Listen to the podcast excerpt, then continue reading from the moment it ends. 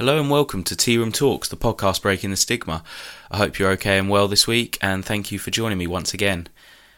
So, this week I am joined with Ken Banks, and we discuss finding your place in the world, a look at pressures that we can sometimes come under when we are seeking a successful career, how it can feel when your career finally gets you where you want to be, dealing with depression and managing your workload, imposter syndrome, and the nagging feeling of wanting to achieve more.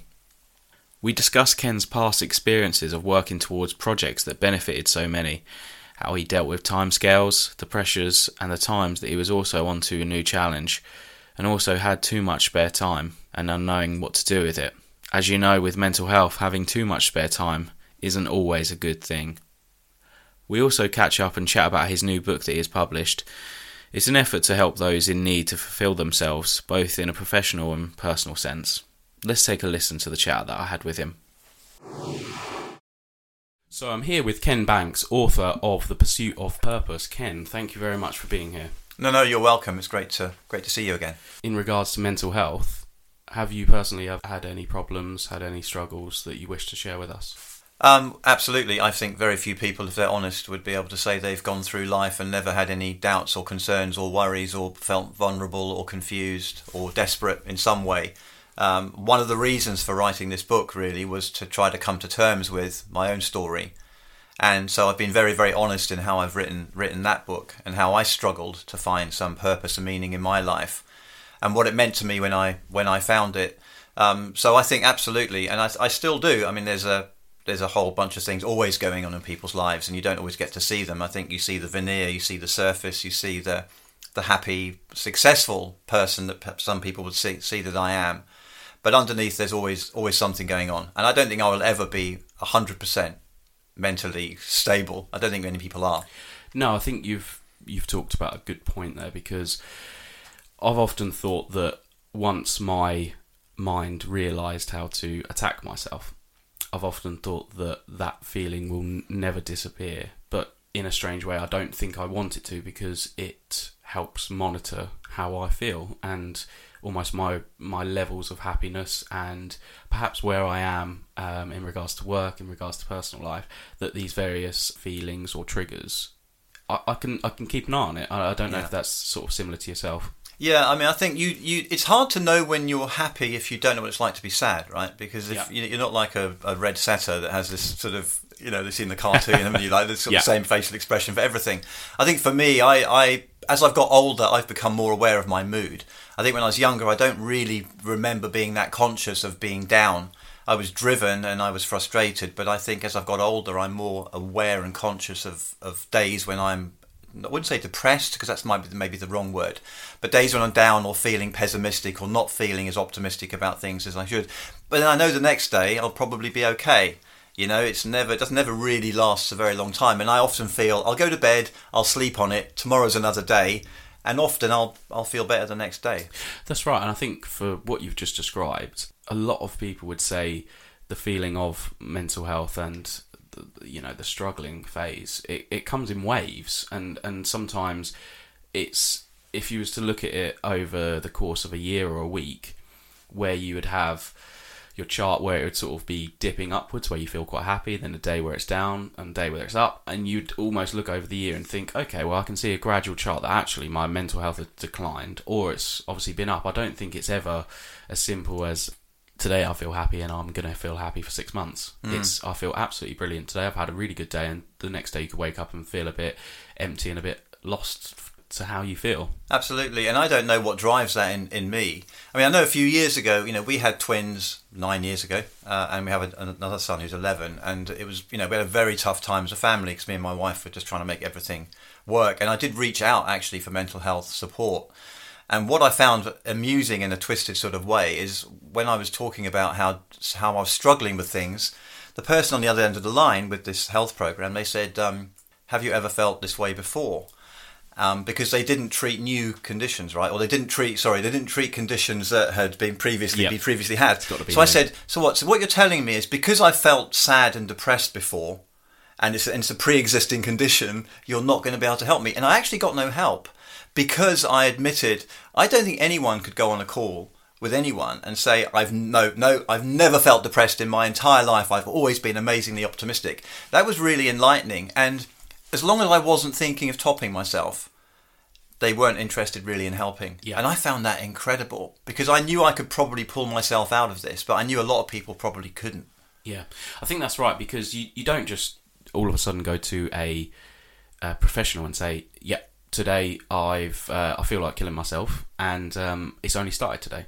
A lot of the time, when people seek help, it's been happening for a very long time, and your mental decline is so severe that it, it, it, you realise that there is nothing else to do apart from get help. You, you know, I I found myself when I was really struggling, I almost came to a crossroads where, in simple terms, it was well, Toby, what are you going to do? Are you going to are you going to kill yourself or are you going to get help? Which one is it? And uh, because my mind was so panicked, obviously my impulse kicks in. I, I want to get help. I want to live. But like you say, it's not as simple when you go to a professional and say these items are affecting me or just general mood. Obviously, sometimes there's no subject, but to then not get the help where, like you say, it's I wouldn't say an existing condition, but yeah, obviously quite clearly whether it's undiagnosed, um, to end up with no help, obviously is is incredible that that's what it led for you. Yeah, and on the surface, you know, I was still relatively at the peak of my work, which is, you know, again mentioned in the book. And to most people, I was um, a very successful, high achieving individual who was doing incredible things. And, you mm. know, I was almost sort of an untouchable sort of hero to some people. And as you say, I, think sometimes when people ask how you are, or they ask you how your day is, or they just ask you more generally, you know, how things are in your life, I don't think they always ask the question in the right sort of way, right? Because everyone always says, you know, say, "How are you?" I'm fine. You know, I think an arm around the shoulder, and for someone just to maybe slightly more instinctively ask. Some, you know, some people may have picked up that I was struggling at that time. But you know what? I, I my mum, my dad died when I was very young. My mum brought us all up. She had a very tough time. She was the kind of the, sort of war mentality that you just get on with it, right? Um, and I think she probably had lots of times when she was severely struggling, but she pulled up the bootstraps and, and got on with it. And I think I've inherited that. So a lot of the time, I just thought, you know what, pull yourself together, man. You know, like just get on with it. My mum suffered a lot worse than this. As you've mentioned there about yourself and your background and the work that you've done in regards to finding your place in the world, as someone who's worked on projects around the world and you're often swamped with work or in between projects, you know, sometimes you are in, in between the, the, the large tasks, so you have a lot of time on your hands. You know, how would you say that your your mental health has been monitored for yourself during those times? Did you find that when you were swamped with work, it was easier to keep it at bay? Did you find that it was actually more prominent, or in the vice versa, when you had more time on your hands, do you think that you had more time to act, or because you had a lot of time to think, it was worse for you? What, what would you say about that? Mm, I mean, I think I've I've always had a really unhealthy obsession with being busy, and I actually still probably do. So I'm really bad at just sitting down and just doing nothing or reading a book. I, I just I just cannot do it. I feel that every minute of every day that you, you need to be achieving or doing something. So I was just obsessed with having side projects. If I had time on my hands, I would either come up with an idea for a project, I would do writing, I would have to find something. And so now I just try to force myself just to sit down with a book just for an hour because I, I, I still feel that life is precious, life is short. I not doing anything is unproductive. Not doing anything is bad for me. And I think that's probably because for a large part of my working life, the bit that I was most successful, it was crazy. I mean, I was flying everywhere, I was talking, I was writing, I was winning awards, I was raising money. We had projects in 190 countries. I mean, it was it was a complete and absolute dream. So you all that almost becomes the norm. And when that becomes the norm and then it stops, there's a brilliant book that's come out in the last year by a guy called Arthur Brooks. It's called From Strength to Strength, and it's about professional peaks. And I haven't read it yet, but I know Arthur. And it's about people who've had these pop stars, perhaps, or actors who fall off the pedestal, they become normal people. So there's Terence Trent D'Arby, who had hits in the 80s, who's now a, a farmer in France. You know, people who had this amazing professional peak, but then lost it. And I feel that's exactly what's happened to me. I, I now struggle to think that I had all that and now I don't have that.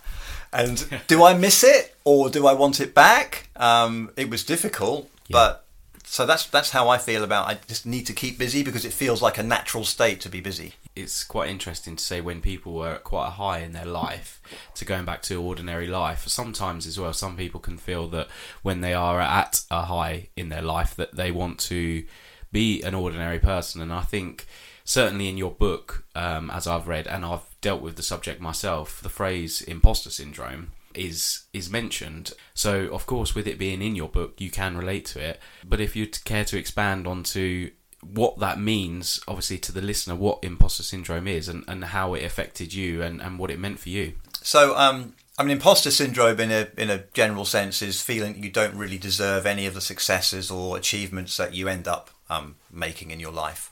So you didn't deserve it for some reason, or somebody else must have been more deserving, or you were lucky, or you've winged it in some kind of way. And so imposter syndrome is basically that. So when I look back to my early childhood and and the struggles that we had as a family and the struggles that I had in, in trying to find something meaningful to do with my life and then to through a freak accident in Nigeria and all sorts of other things to find it, but not only find it but to pursue it with an incredible amount of energy and to succeed way, way over above anything that was ever expected. I've always felt like a fraud. I thought I, I, I really don't deserve this. I'm no different than the next person. Why is it me that's achieved this and, and they didn't? Or they maybe are smarter than me or they have more money than me, or they have more resources than me. So I, I, I think at Stanford this came out probably the most that when I ended up at Stanford University. So I got two O levels at school. I failed nearly all my exams. It was because it was, it was Spain '82. It was a World Cup. Wow. I watched all the football. I didn't do any revision. I, I was a complete failure at school. But I ended up at Stanford University on a fellowship. You know, Stanford is the sec- first or second top university in America, and so that's a great place to have imposter syndrome yeah. when you're this kid from a housing estate in Jersey with a one parent family who's had a pretty shitty time of it, to find yourself there where these kids' parents are paying 50, 60 grand a year to have them in that, in that university. Yeah. And so you're like, I do not deserve to be here. But I love being kind of invisible around that as well. That I was this guy who was walking around with the headphones on, going to the coffee place, and I had this secret. And my secret was I had this project that was doing all this amazing good but I look like an ordinary, your ordinary Joe kind of thing. And I quite like that. But I think the feeling of being an imposter still, it, st- it still feels like I was an imposter. I still don't feel like I deserved anything that happened to me. And it was, you know, luck that I ended up doing any of the work, you know, a broken leg in Nigeria, a, a random phone call from somebody who used to work at Jersey Zoo. Everything I tried to do in my life to be proactive, to make my life as, as good as possible, failed and it was the twists of luck and bad luck that actually put me in a direction where I succeeded. So I never felt in control of my life. It wasn't anything I actually had control over. So that's also, I think, feeds into this kind of imposter syndrome. And it is a very common feeling. You know, David Bowie had it. Um, Robbie Williams quite famously discussed it recently on TV with Dermot O'Leary. I think many people probably don't admit it. I mean, I've written a 25 page chapter in my book about imposter syndrome. so I was very upfront about it, and it's very early in the book. But I think a lot of people they're afraid to admit that they feel that. Personally, I can really relate to it from winning my award um, for top tradesperson through Screwfix. That was great, by the way. I'm so so pleased for you. But seriously, you know, knowing you for so long, it was so strange because I met so many fantastic people that were so deserving of the award in my eyes, and for me being the youngest that's ever won it, I, I really came away and once the elation and the excitement faded away, I really thought, what have I actually done to deserve this? And, and almost felt like people were going to come knocking on my door and sort of be like, right, come on then, what's so good about you? And um, I can honestly relate to that because I I, I wrote a, a, note in my phone maybe a couple of weeks after winning Screwfix when I was having a particularly bad mental health day, and wrote that I completed my electrical apprenticeship. Obviously, very happy with that. Served four years joined another company, you know, st- stuck with it, had the, the strength to do that after leaving that apprenticeship and firm through verbal bullying and, and really not being happy where my career was going. I stuck with that career to then train up in the domestic sector. I opened my own company. I managed to survive coronavirus and find strength within that to make a name for myself and done it off my own back. Really proud of that. And here I am, three years after running the, the business and coming away with this amazing nationwide award. But I wrote that despite all of this, I can wake up some days and feel like a real piece of shit who didn't deserve any of it. Because, not because I'm a bad person, but just the way that my mind was feeling that I'm really not that special. And I think there's certainly a lot of people that will relate to that and feel that their careers or ideas or dreams they might have are so insignificant that they would often be, you know, cast aside. Certainly for yourself, with dealing with that, what would you say, and, and what advice would you we give someone who's quite doubtful of their own skills or feels inadequate? You know, what would you say in a personal note in in their daily life? Maybe their relationship, they don't feel like a good father, they don't feel like a good mother, a husband, a wife, a girlfriend. Or what would you say in the professional field as well? You know, someone who doesn't feel like they are contributing enough, or mm. maybe they aren't uh, respected enough. What, what would you say on those topics? So I, I would treat it the same, I think, regardless of the scenario, because I think the feeling is very similar, even though the scenario might be different. The thing that I, uh, again, I say this at the start of the book, writing down how I had felt and how I, what I felt had made me feel that way, allowed me to draw a line under it to to a certain extent and to come to terms with it all. And I think writing it down has made me feel so much better about it, and uh, and has almost forced me to tackle it, you know, full on in a way that I never expected. Because I never, you know, for somebody who had imposter syndrome, who didn't feel they deserved anything really, to write a book about themselves is it's a contradiction, right? Like, why would I write a book that no one's going to give a damn about, right? Because who the hell am I, right? Yeah, definitely. Why would I do that? But it, it was almost done as a as a mental health exercise. That book, it was I need to write down all the times that I felt really bad and write down what happened because it's the only way I'm going to come to terms with it. So my advice and my response to your question would be to write it down. Because I think once you've written it down, you've kind of captured it and you can almost close the book then. And I felt I could draw a line under a lot of things once I'd finished that book. And obviously, not everyone's going to write a book, so it could be a diary or a journal. But I think writing it down is so incredibly powerful because you're almost then, in a sense, transferring a lot of that anguish onto paper. You can then burn the journal or throw it away or shred it. You don't have to keep it. But if you do ever feel in a position where you want to look back and say, "Yeah, did I really feel that way, or how did I come to terms with this particular feeling?" Then you've you've you've caught you've caught that and you've captured it. So I would say writing it or even recording it. You know, get a get a microphone or get your phone out and actually mm. record it and do a sort yeah. of audio journal. Um, because I, I was amazed how that worked for me. I never expected that. That's one of the big surprises with the book, is how it's helped me come to terms with so many things in it, even if nobody had read it, if I'd written it and it had just ended up in the discount sections of bookshops, I would have still been happy. Yeah, and, and first off, definitely someone's read it because I've got the book in front. Okay, of me. Okay, you're the one reader. Cheers for that sale. so, well, I, I, and again, I totally relate from creating this podcast. Um, my initial thought was if one person listen to this podcast, it's really served its purpose to help someone. And it doesn't matter who that person is. It doesn't matter if it was um, my best friend or if it's someone I've never met in my life in America or Africa who has just randomly subscribed to that. If it helps them in their life, then it's done its job. And I feel that we can relate to that certainly with where, where, your book comes up from that and going back to your book where I've, I've made some notes about topics that are mentioned within that I actually mentioned this on a previous podcast um, about myself, and you mentioned how you disguise sadness, and I often thought of the phrase that I became a very good actor to be able to mask my true person. And do you feel like that relates to you and, and possibly other people? Yeah, I mean, I again, it's probably part of the coping mechanism that you never really quite understand, but and you hear this a lot. You know, a lot of comedians are you know, get very depressed and they yeah. have severe depression, right? Yes. They go up on a stage and you're like, whoa, that person's so funny. They've got it all sorted. They've got lovely family. They're on TV, blah, blah, blah.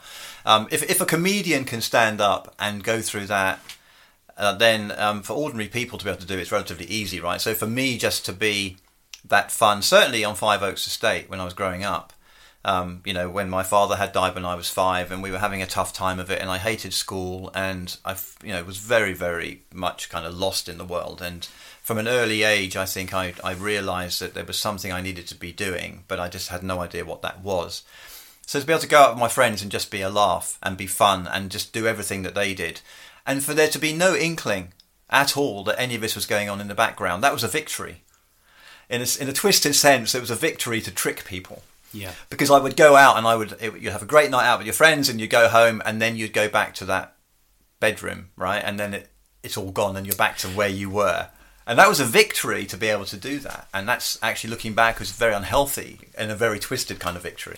Again, going back to monitoring your own mental health, I think there are times in my life where I maybe would say that thoughts would creep in and a bit like yourself i would congratulate myself for not thinking about said thoughts for an hour for five Yeah. minutes for you know 10 seconds whatever it might be. But i would go out have a really good day get back it's almost like open the door bang the thoughts are there waiting for you as if they're people in there and uh, they're straight back in your head. But then i almost take the victory and I thought well I haven't thought about it for 12 hours so there we are I can I can put it up. And, and sort of slowly realise that yes they can improve and they do disappear Yeah. however your mind always knows those thoughts so it sort of can come flooding back but also like you say it's a bit of a negative way because it wasn't it's almost, almost like burying springs around the house you know Well, as you're never soon as- tackling it, are you? Exactly. You are hiding it. You are hiding your own problems in your own head, mm. much like you are hiding them from your friends and your family, Yeah. which I think is so interesting and, and so common mm. among people. It, it's so interesting to think that I've known yourself for a number of years, and certainly you've known me since I was extremely small. and we have, no matter what we've done in, in our lives, I'm construction background, you're technology, a creator, now an author, hmm. and yet we have this common ground of struggles with this and and I think obviously we would have other things in common but it's a real binding topic because you don't realize that away from that something like mental health can dominate your life so when someone else is struggling with you Yeah. it makes you feel like that and I, I don't know if you know you've had experience with people you've met and I, I know the fantastic people you've met from obviously reading your book and seeing your your pages that you you might have met these experts and felt wow that person who is so established and well to do in their life they they struggle just like I do you hmm. know? I think as well, you know, looking back, no one used to talk about it really. I mean, I don't know when it started to become become okay, particularly for men, I suppose, because it's for a- for a bloke, right? You're always supposed to be the, this tough, you know, Yep. sorted thing. Yep. And so I, I couldn't put my finger on when it started to become okay to say I'm not okay. But for me growing up, you on the estate I grew up on, you did not say you were not okay.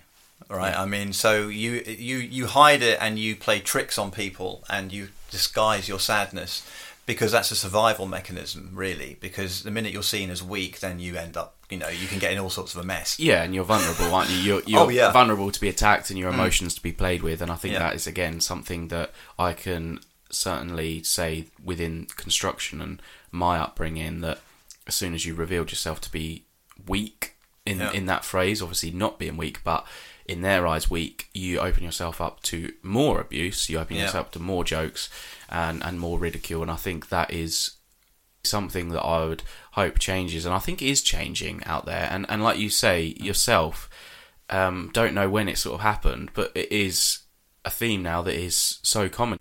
There's more um, job roles and more um, schemes within companies to monitor mental health, and obviously more job roles like mental health first aiders that are coming up. And as I've mentioned before, you were at work or you you you know slipped over at home and you'd broken both your legs and you can't come into work or you can come into work but you've got to do minor duties. You know you're, you're treated as you've had an injury you've had physical trauma that needs to heal and you mm. need to monitor your you know your your your process of getting better. Whereas if it was mental trauma so some people might expect that yes oh okay, you've had a panic attack okay can you still work this afternoon yes and no Yeah, yeah. I can, but my mind really won't be there, and obviously that can lead to dangerous things. Certainly, with myself being an electrician, I really would not trust myself not being in the right frame of mind because I like course, to be yeah. at sort of tip top condition. Um, but but like you say, it's that way of realizing that because it's a mental illness, you can't see it.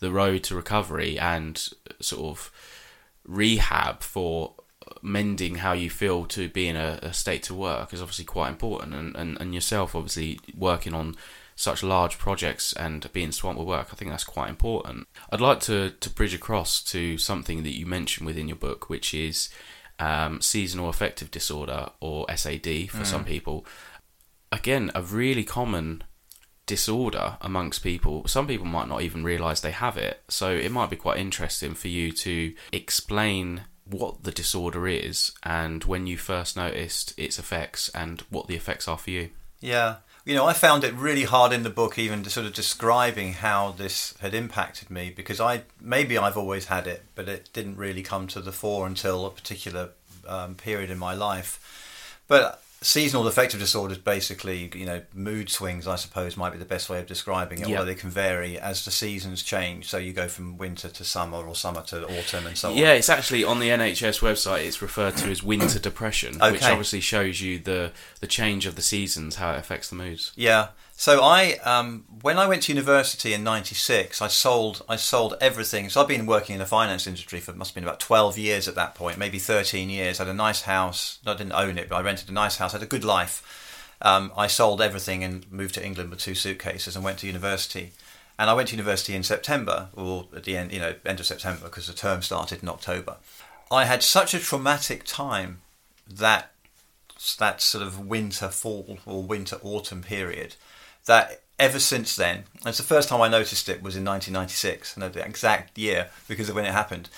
But i noticed that because of the trauma i put myself through the mental trauma of selling everything moving to a place starting again and then doubting i was doing the right thing and doubting i even had the ability to do what i'd set out to do gave me such bad feelings about myself that when I see the leaves falling off the trees now, and when I can feel that sort of slightly warm but cold air, and when I go out and the light's a certain way, the way it would have been in the autumn of 1996, I go right back to the autumn of 1996 and how terrible I felt about what I was doing and how I ba- how badly I felt about myself. And I get that also now in in, in, the, in the onset of summer. So I get that now as we kind of go into spring and summer. I get the same kind of feelings. I, I found it hard to describe in the book how it made me feel, but I could pick up that the season was changing, just like a bird would. It, it's almost like some kind of strange. Primal instinct within It you. is, yeah. Which I I was, and if I had it before, I never noticed I had it, or the trauma of what I was going through at that time. It just brought that sort of sense up to the surface. But I still have it. I still feel really horrible at you know September, October time, come the spring when the seasons change. I can smell, I can taste, I can feel all of that anguish just like it was yesterday. Just like a pop song can take you back to a moment in your life mm. where suddenly all the feelings you had come back. And it's not a feeling you want to come back. This isn't like a happy song at your wedding. This is a feeling of trauma, of of not knowing what you're doing, feeling bad about yourself, feeling like an imposter. And I, I don't really know what to do about that. I just kind of tackle it when it comes. But I know it's coming. There's nothing I can really do about it that I know of, apart from maybe fill my house with lights or something. I think that's, that's a really good point. You know, and it's it's amazing to think that all the way back in '96 is is when it first sort of happened, and it Mm. still affects you. Um, you know, as a side note, that was when I was born, so who knows? It Oh, could be are. that me coming into the world. the trauma of you being born. There we go. But um, with the seasons changing, I've had a, a friend of mine who went to university in, in Finland, and they often talk about the lack of sunlight hmm. within Finland, and it's I believe one of the the highest rates of suicide in Finland um, because of that lack of natural sunlight and the lack of a season because there is that bit like we said about that primal instinct. There is no sunlight to hmm. feel like a normal everyday as we've evolved, normal day human being seeing the sunrise, the sunset hmm. And feeling productive. A lot of people can feel cagey. I mean, a lot of contractors will often say at this time of the year, "Oh, it's awful, isn't it? You go to work in the dark, you come home in the dark," mm. and a lot of people feel the same, and they mm. don't realise how much it really does affect your mood. Yeah. And it isn't just because it's dark. It, it's like you say, it's the the environment that actually shapes how you feel and how you might perceive certain situations. I'd very much be interested if you was to ask various questions on mental well-being to someone on a hot summer's day with glorious sunshine, and if you was to ask them on a rainy winter's day, what their actual, you know, the same question, I'd be very interested to see how it affects you. You know, and mm. I think that's so interesting that you bring that up and you share that in your book that you suffer with it because I, I do genuinely think it's such an interesting look into the psyche of human nature. Well, I mean, in a sense, your mental health underpins everything you do in your life, right? So if it's if you have if you have a, a positive relationship with your mental health and you, you you don't struggle as much as some people, then that can kind of underpin the, the decisions you make and the directions that you go. And if you're if you have you know a challenging time with mental health, then that can also maybe you don't take opportunities that you could have taken because you don't feel you deserve them or that you would succeed at them. So I think you know the reason SAD is mentioned because it, it was a time in my life when I felt really bad about myself. And I wanted the book to be honest, right? You don't write a memoir twice. No. You know, you have when I see some authors, they've got like three autobiographies. You're like, what? Why have you got three autobiographies? What didn't you say in the first two that you said in the third? and so I thought I'm going to write one book, and this is for my kids just as much as it is for me, yeah. right? Because when I'm gone, they can read this and it will make they can figure out where they came from. And there is obviously bits about family history and how I come to terms with how I ended up maybe doing what I was doing. But I think the SAD and I think the, the just the, the imposter syndrome and the general sense of the struggles I went through from the very beginning up until today, it's a constant theme, are represented in the book. Because I don't want to pretend that it didn't happen. Because without that in the book, I look like some superhero, right? It looks like the most incredible person has done the yeah. most incredible stuff. And actually, it was done very, very with huge amounts of vulnerability. And I think that needs to be approachable. I think people need to see that and they need to say, you know what, if that person can do that, despite all those things, then that gives me hope that I could do it. I 100% agree. And relating that to myself in regards to my recent award with Screwfix, that was really what stood out for them is the humility of. I want to show people that if they want to run a business, I mean, yes, okay, I'm an electrician, but it doesn't mean that a, a hairdresser, a, a painter, um, cafe owner, you know, doesn't mean that they can't start their own business if they have mental health problems. Yes, okay, the stress will get bad, but so will, you know, if you're employed, it will. It really doesn't change that fact, you know. And, and like you say, it's with the book, it's got to be laid bare, isn't it? You've got to be honest with yourself because if you aren't, there's no point writing the book if if if you're not going to be honest and lay yourself bare for everyone to see. Mm. And the book will you know, for the reader, it helps a lot of people identify where they might not be sure where they're going in life, certainly, because I think um, certainly I've dealt with the feeling that I'm not really sure where I should go in life. Am I doing the right thing? Am I on the right path? And I think certainly reading your book made me feel reassured that all your achievements weren't planned, if that makes sense. It, mm-hmm. it was a gradual path that you found, and you were questioning yourself along the way. And I think that's what's fantastic because you know, speaking to yourself, it isn't something like you you knew I was going to do this from day dot. It was project to project. What next? What's next? Oh, is there going to be a next? Yeah. And it just grew. And I think it was genuinely really reassuring for me to to feel I don't have to rush myself into worrying about what the future brings for me. Mm. You know, and I'd certainly say for yourself who has lived the life of exciting traveling and you know project. But you must look back and think, yeah, you, you didn't know what you was going to do year to year, you know, and and, and it, was exciting in that in that way. Have you had any feedback from readers who feel that they agreed with that topic that they felt reassured in regards to you know their place in in life? You know, the books had. Um, it's self-published, so first of all, that you're already open up, opening yourself up to a huge struggle getting it out there anyway, because self-publishing is, is easy, but then you've got to promote it yourself. So it was it was a self-published book, so getting it out into the hands of people that I felt it could help was a challenge. But the response that I've had back so far from it has been incredible. Um, it's been very humbling. That if I look at the Amazon reviews, you know, 50 on Amazon.co.uk and 47 on .com, and there's a bunch on other other sites, and people that just comment on LinkedIn and on social social media, a lot of people have got a lot from the book, and as I mentioned in the book, and as I, I think I felt throughout the whole of my life, it, for me, it's always about giving back, right? So if you do get lucky and if you do succeed in something and you do find yourself in a place you never expected, think about those who are coming up behind you and how a small act of some kind can help lift them. So in the book, Mr. Cooper, who gave me my first chance to learn to code computers when I was at club, um, I would love to go out with a coffee with him. Now he died 10 or so years ago, but I'd love to take him out and just for him just to see everything that he enabled to happen because of the faith he gave me. My friends at Jersey Zoo who gave me the chance with the mobile work in Africa. Um, so the book, in a way, is me trying to give back. It's me writing down everything that happened, coming to terms for purely selfish reasons, right? This is my story. These are my insecurities. This is how crap everything was, but this is how it turned out. And it wasn't too bad in the end, you know, although it's an ongoing struggle. And also, here's some advice for you. If you want or you feel any anything like this, here in the book, the third part of the book is all about analysing purpose and meaning and direction in life. Because again, I felt the book needed to have some kind of advice in it. There's no point in just, oh, I've read about this guy, Ken Banks. What a lovely story. Thanks very much. I wanted it to be able to help direct people. So the whole third part of the book is about helping direct people. And the feedback I've had from people that have either read that or read the earlier parts of the book or who in some way have empathized with the story. It's been brilliant.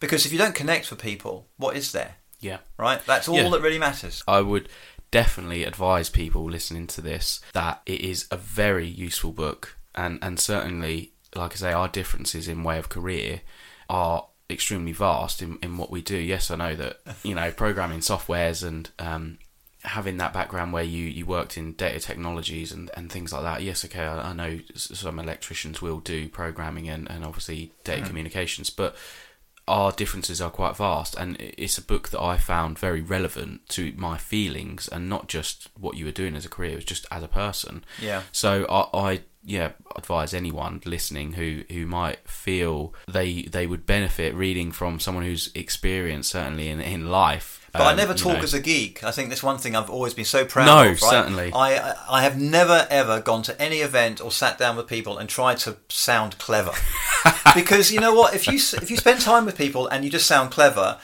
either you walk away having achieved nothing, or they walk away thinking, "What a prick!" Yeah. right. Death so, um, and you think if I can just plant a seed, or if I can relate to them in some way, or help them in some way. So I, I never talk technical. I wrote software for my mum, you know, to record her the plants she saw and the birds she saw, and she'd never used a computer before. And I wrote it in a way that she could understand it, and I always helped her over the phone and did tech support. I think a real skill in life is making something that may be complicated really, really simple and approachable. And so when I speak to people about, you know, Frontline SMS, which is my big, big SMS platform I wrote, I remember having an interview with a Nokia engineer during the height of the success, and Nokia were huge back in those days. And he asked me what design principles I'd applied to developing the software and how I'd gone about making it so successful. And I said, I've never even heard of these design principles. What what are they? I just wrote something and made it really easy Yeah. you know and they were, he was disappointed that there wasn't something really smart and clever about what I had done and I think the beauty if I look back on what I've achieved is that I've I've I've done something which turned out to be quite brilliant but done it in a way which is so approachable and so understandable and so simple that it does mean that anyone can do it right? It's not like building a nuclear bomb or doing something No. really smart. I mean some of the stuff you do right? When you know fixing fuse boards and doing all that i think that's amazing Yeah. right because i don't know how to do it Yeah. and i'm sure there's an easy do way there we go you know that that, that, that fits there i'll stick that in that hole um, but you know i think i think that the real skill is which is where david attenborough's so great right and people like that and brian Yeah. cox and so on is that they can take things that are complex and uh, maybe difficult for most people to understand and to turn them into things that are understandable and are actionable. Yeah. And I think that's absolutely key. Going to your projects that you've worked on over the past, uh, Frontline SMS certainly the largest. For our listeners who might not be familiar with yourself, would you mind expanding as to what that was and, and how it helps people? Yeah, so I, I always had this beef with the international development community that they were only only ever chasing the money and trying to do big projects that help big organisations. And when I was travelling around Africa in the kind of early 90s, mid 90s, I would meet so many people who are probably like the listeners to this podcast, right? Ordinary people with an ordinary life who want to make a difference. And they, ha- they have some passion or some drive, and what they need is a little bit of help. And so at the time, mobile phones were appearing in many kind of African countries, networks were appearing, and so people were starting to think about how could I use text messaging to say text health information to people, or maybe the prices of the goods they're selling at the market so they can get the best price, or that people could text in when they see some illegal logging or some poaching or whatever. And nobody was building systems that worked for ordinary people. They were building systems that worked for the World Bank, the United Nations, big charities, but not people like me, not ordinary people. So I wrote a system, it's a bit like kind of Gmail for SMS in a way. It allows you to create groups and to then blast text messages to large numbers of people, but from a very simple, cheap, crappy old laptop with a phone and a cable attached that would work anywhere. literally work anywhere, that required no training and just just just incredibly powerful. And so I wrote that, and in fact I wrote it in Finland over five weeks. The idea came to me just up the road from where we're sitting now Fantastic. in Stocks Terrace in a little, little white flat opposite the co-op. Um, but that's where the idea came from, and and when I came out with the idea and I realised that it had the potential to unlock huge amounts of social good, and nobody else was really paying attention to that, then I took on that that kind of mantle, I suppose. So in short, it just allows anyone anywhere. Well, it used to. It's shut down now, sadly, but this was almost 20 years ago now um, allows you to send large numbers of text messages to, to people. So it was used to monitor elections. It was used to allow human rights abuse reporting. It was conservation projects um, texted from it, agricultural projects. I mean, it ended up about 30 million people getting information through the platform in 190 countries. Wow. Which completely, I mean, like, I, I, would have happily, like you said earlier, I would happily have helped one person. yeah. Wow. That, I mean, that's absolutely fantastic. I couldn't quite believe that this man that I knew when I was younger was doing these things at that time when I knew you. Um, and while I was playing cricket really badly. Exactly. To, to explain it briefly to our listeners, I, I met Ken through our local cricket team. Um, we both share that love of cricket, and very interesting. You don't know what your fellow man, or from my perspective as a young child, yeah, the grown up was doing. Yeah. No, this frontline SMS. I mean, I think that was absolutely incredible, really. Obviously, what that's done for the world, let alone yourself, um, and how that's boosted your presence in, in, in the career that you wanted to achieve. Finally, with your book, where where can our listeners get this from? Where is it, you know, reachable? Um, if you care to explain that.